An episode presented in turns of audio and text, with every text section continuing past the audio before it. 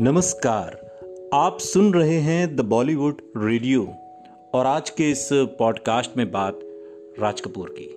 बॉलीवुड के शोमैन राज कपूर ने न सिर्फ़ बेहतरीन एक्टर वो थे, बल्कि उनकी गिनती हिंदी सिनेमा के शानदार डायरेक्टर्स में की जाती है। फ़िल्मों को बनाने के लिए राज कपूर जी जान लगा दिया करते थे और ऐसी ही एक फ़िल्म, सत्यम शिवम सुंदरम थी। इस फ़िल्म के लिए राज कपूर, शशि कपूर के अपोजिट हीरोइन की तलाश में थी।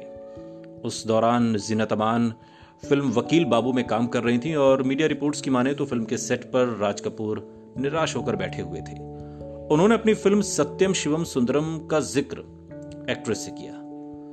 जीनत को फ़िल्म का कॉन्सेप्ट काफ़ी पसंद आया।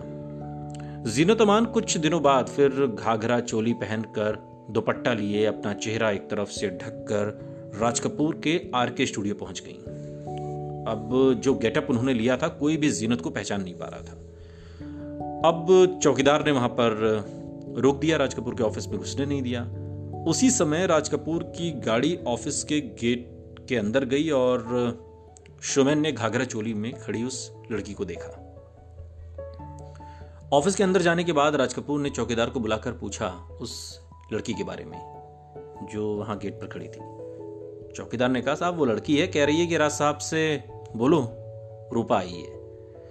ये सुनकर राज कपूर ने तुरंत अंदर भेजने को कहा। जब जीनत राज कपूर के ऑफ़िस में पहुँची तो वो एक्ट्रेस को देखते ही रह गए, क्योंकि राज कपूर की तलाश यहाँ पर रूपा को लेकर खत्म हो गई थी, जिसको लेकर वो परेशान थे। राज कपूर ने तुरंत अपनी फ़िल्म के लिए जीनत अमान को साइन कर लिया और राज कपूर के पास उस वक्त पैसे नहीं थे, लेकिन वो जीनत को साइनिंग अमाउंट देना चाहते थे।